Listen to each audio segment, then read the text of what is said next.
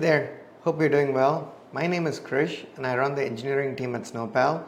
In this course, we're going to take a quick look at how a production implementation of asynchronous messaging with RabbitMQ works.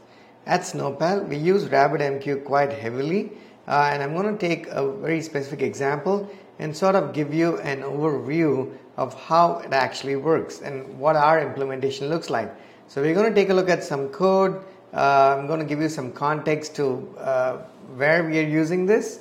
Um, that way, at the end of this course, you'll have a fair understanding of how you could implement uh, asynchronous messaging, particularly with RabbitMQ. But the, uh, a good part of the conversation is going to be a message broker agnostic.